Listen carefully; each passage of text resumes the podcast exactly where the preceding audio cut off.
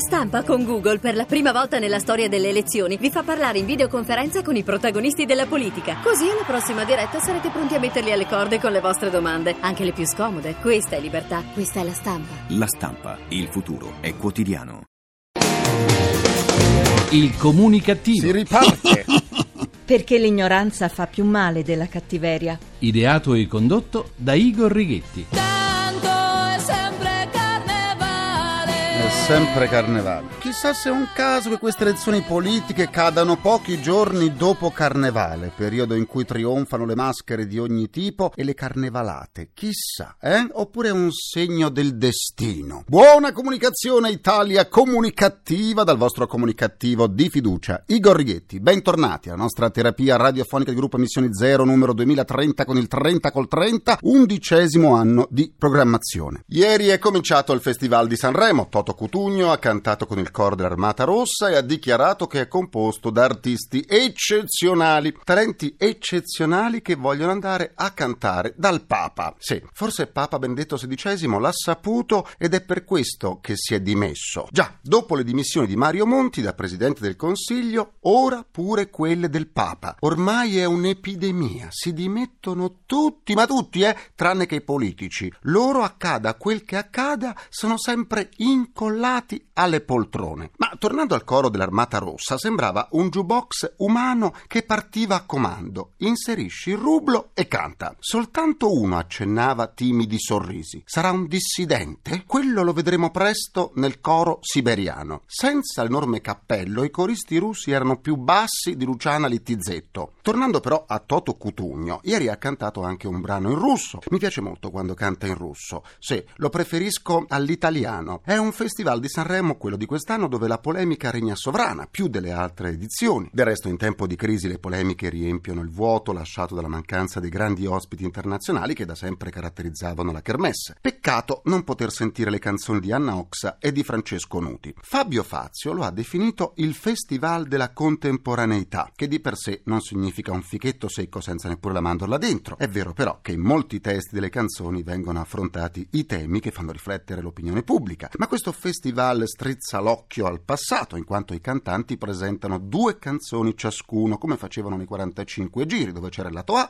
e quello B. Per non parlare della presenza in qualità di super ospiti all'odore di naftalina di Albano, Toto Cutugno e dei ricchi e poveri, ormai più ricchi che poveri. Per il resto il Festival di Sanremo continua a essere una grande vetrina mediatica nazional popolare, in molti casi circo, dove la musica è soltanto uno degli ingredienti. Certo, non è più un palcoscenico dal quale vengono fatti conoscere artisti emergenti, in quanto quella funzione viene svolta da tempo dai talent show. Non a caso molti cantanti partecipanti al Festival di Sanremo, alcuni dei quali anche vincitori, provengono proprio da Amici o da X Factor. A proposito di Fabio Fazio, ieri aveva i pantaloni di due taglie più grandi. Glieli aveva prestati Giampiero Galeazzi? Chissà. E chi è il consulente d'immagine di Fabio Fazio? Chi è il preparatore degli spaventapasseri dei campi? Per fortuna c'era Luciana Littizzetto, vera presentatrice e anima di questo festival. Sulla puntata di ieri ho tre quesiti comunicativi. Il pubblico alla fine della serata avrà gradito di più che Luciana Littizzetto si sia tolta le scarpe o che Fabio Fazio si sia tolto dai tacchi. E ancora, è stato più grave interrompere Crozza o far continuare Fazio? E perché quando si è presentato sul palco Felix Baumgartner, il solo uomo che abbia rotto il muro del suono, è stato guardato con terrore dall'orchestra?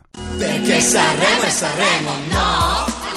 Sì, sì, come no? Sì, sì. Cambiamo argomento. Siamo in periodo di campagna elettorale quindi in Italia di par condicio, le cui norme risalgono al 22 febbraio del 2000. Da quell'anno a oggi troppa tecnologia è passata sotto ai ponti. Oggi ci sono i social network, molto usati dai politici, e i quotidiani hanno le edizioni online. Insomma, la comunicazione politica è cambiata in modo radicale, in quanto utilizza sempre di più anche i nuovi mezzi di comunicazione, quelli scaturiti dalla tecnologia. A quanto pare, però, a livello legislativo, nessuno se n'è accorto, dato che la legge 28-2000 parla soltanto di emittenti radiotelevisive, quotidiani e periodici. Ma internet Internet neppure lo cita. Il paradosso è che questa campagna elettorale si gioca soprattutto sul web, mezzo non contemplato dalla legge sulla par condicio. Siamo rimasti alla clava di Fred Flintstone. Eh, Yabadabadu proprio, sì, sì. In effetti quella legge andava a tamponare la mancata approvazione di una norma sul conflitto di interessi per impedire in modo particolare gli spot a pagamento. Nel frattempo, però, come previsto dalla legge giurassica del 2000, il garante per le comunicazioni ha impedito la diffusione di sondaggi nei 15 giorni prima del voto, anche, udite, udite, attraverso applicazioni a pagamento per smartphone e tablet, in quanto questa volta sì, eh, questa volta sì, eh, i risultati delle rilevazioni potrebbero raggiungere un pubblico molto vasto, eh, molto vasto. Quindi i sondaggi sui tablet e sugli smartphone vengono vietati, ma il web continua a essere ignorato dalle norme sulla par condicio come fosse un mondo a parte, un mondo per pochi eletti. Francamente non credo che nessun sondaggio possa fungere da lavaggio del cervello degli elettori, credo che nessun elettore possa rimanere influenzato dai sondaggi nell'esprimere il proprio voto e quindi la propria preferenza verso un partito o un candidato, così come nessun sondaggio può far cambiare la mentalità di acquisto verso un prodotto. Se non mi piace la marmellata di prugne, continuerò a non mangiarla e me ne infischio se la maggior parte degli italiani adora quel tipo di confettura. Ma il lato paradossale è che si vieta la pubblicazione dei sondaggi sui tablet e sugli smartphone, ma in modo clandestino gli stessi dati potrebbero trovare la loro diffusione attraverso un post o un tweet, un cinguettio sui social network Facebook e Twitter. Sono contro ogni tipo di censura, lo sapete bene voi che mi seguite da tanti anni, e mi auguro che queste norme vengano riviste al più presto. Ecco, votiamo Antonio, ci resta solo lui. Per riascoltare le sedute del comunicativo andate sul sito ilcomunicativo.rai.it dove potrete anche scaricarle in podcast e sentirle in caso di alluce valgo, perché io valgo, valgo, valgo.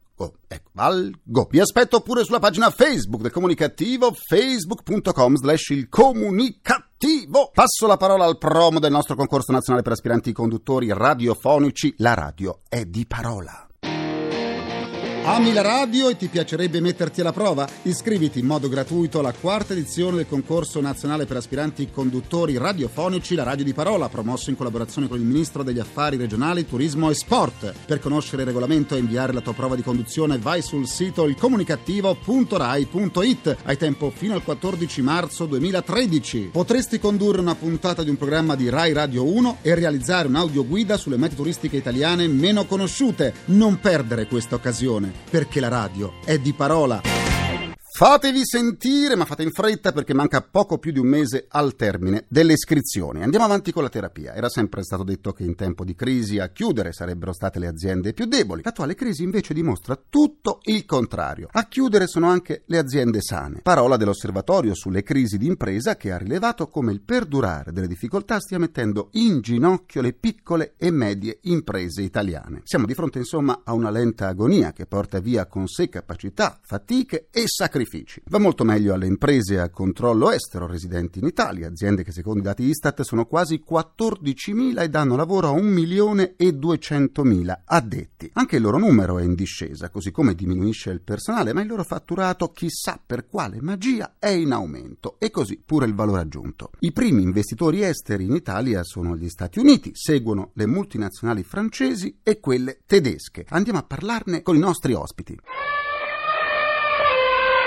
La nostra mascotte precario con il suo barrito annuncia l'ingresso del responsabile relazioni esterne di una multinazionale svedese di arredamento, Valerio Di Bussolo. Benvenuto e buona comunicazione. Buona comunicazione a lei e a tutti gli ascoltatori. La vostra è un'azienda multinazionale fondata in Svezia. In Europa realizza il 70% del suo fatturato. Qual è la sua filosofia produttiva? È tutta tesa a consegnare al nostro cliente, che vogliamo essere il più diffuso possibile, quindi vogliamo parlare alla maggioranza della gente, un prodotto con un rapporto qualità-prezzo assolutamente vincente e eh, posizionato verso la fascia bassa del prezzo. Quindi vogliamo arrivare possibilmente venire incontro ai portafoglio di tutti e dare prodotti buoni, di qualità e rispettosi anche di tutta una serie di indici che ci siamo dati accomodati dal punto di vista della sostenibilità ambientale e sociale. Per far questo, per arrivare a questo prezzo basso, noi chiediamo anche la partecipazione del cliente a cui chiediamo di svolgere funzioni che normalmente sono demandate al produttore o al distributore, quindi scegliere da solo i prodotti, eh, portarseli a casa e montarli. Il vostro slogan è spazio alla vita. Attraverso quale strategia produttiva? Significa, ed è uno slogan che abbiamo impostato in Italia abbastanza recentemente, eh, significa pensare i prodotti e come i prodotti vengono combinati insieme, quindi vengono coordinati, perché poi nei nostri punti vendita i prodotti non vengono visti singolarmente ma coordinati tra di loro in ambienti completi. Lo spazio alla vita rimanda al fatto che noi andiamo a vedere come vive la gente, quindi facciamo regolarmente delle visite nelle case dei nostri clienti, cerchiamo di capire in questa maniera come si sviluppa la vita in casa e come questa vita in casa si differenzia tra i vari mercati dove siamo presenti. Come si vive a Milano non è come si vive a Ancona, come si vive a Catania non è come si vive a Trieste. Tutto questo deve essere poi riprodotto all'interno degli ambienti del nostro punto vendita e tenendo conto non solo di differenze, chiamiamole così, geografiche, ma anche di differenze sociali, come si sviluppano le nuove famiglie, che richiesta di flessibilità c'è all'interno delle mura domestiche. L'ultima campagna di comunicazione che abbiamo fatto parla per esempio di tre fasi di inizio di una nuova vita, quindi abbiamo la coabitazione degli studenti, abbiamo la famiglia allargata e abbiamo per esempio il padre separato che torna a vivere da solo. Grazie Valero Di Bussolo, responsabile relazioni esterne di una multinazionale svedese di arredamento e buona comunicazione. Grazie buona comunicazione a tutti.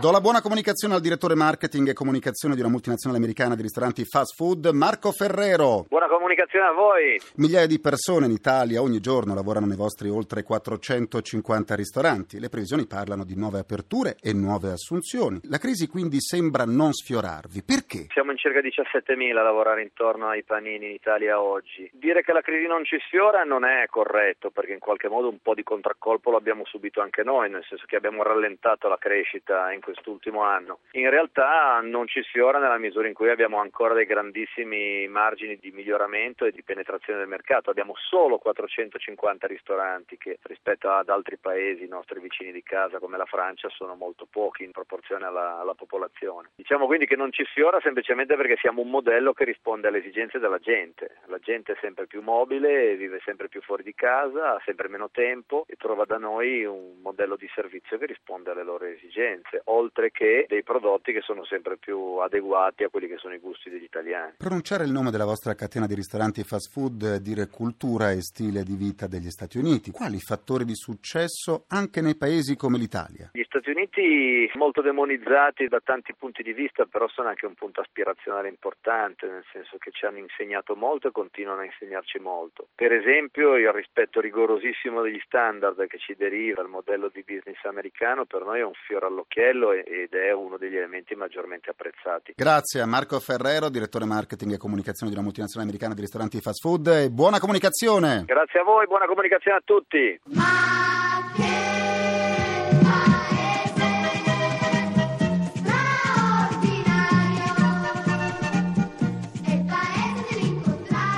È il paese dell'incontrario, sì, sì, sì, sì. Mai canzone fu più azzeccata. Concludo anche questa seduta con il mio pensiero comunicativo. A causa del maltempo, le prove scritte del concorsone per la scuola, fissate per l'11 e il 12 febbraio a Roma, sono state rinviate al 28 febbraio e al 1 marzo. D'altra parte, è o non è normale che con la neve anche gli appuntamenti importanti slittino, slittino? Slittino, slittino. Eh beh, sì, è normale, eh. Ringrazio i miei implacabili complici, Vittorio Più Altrighetti Carapagliaio, ringraziamento a Francesco Arcuri. Alla console. Alla console, tra gli immancabili. Folletti! Folletti! Mascherati da folletti, sono davvero originali, non c'è che dire, c'è Fulvio Cellini. Anche domani vi aspetto dalle 11 alle 12 su Rai 1 a 1 mattina storie vere con i miei commenti comunicativi sul Festival di Sanremo. Sempre domani non dimenticate il nostro appuntamento settimanale su Rai 2 all'interno di TG2 insieme con il comunicativo in TV. Domani mi soffermerò su come è cambiato il linguaggio dello sport. Ne parlerò con i giornalisti sportivi Lea Pericoli, Claudio Valeri e Riccardo Cucchi. La terapia radiofonica quotidiana del comunicativo invece tornerà domani domani sempre alle 14.44 su Rai Radio 1. Buona comunicazione e buon proseguimento dal vostro portatore sano di comunicattiveria, Igor Righetti. Grazie, linea al GR1. Il comunicativo. Perché l'ignoranza fa più male della cattiveria. Ideato e condotto da Igor Righetti.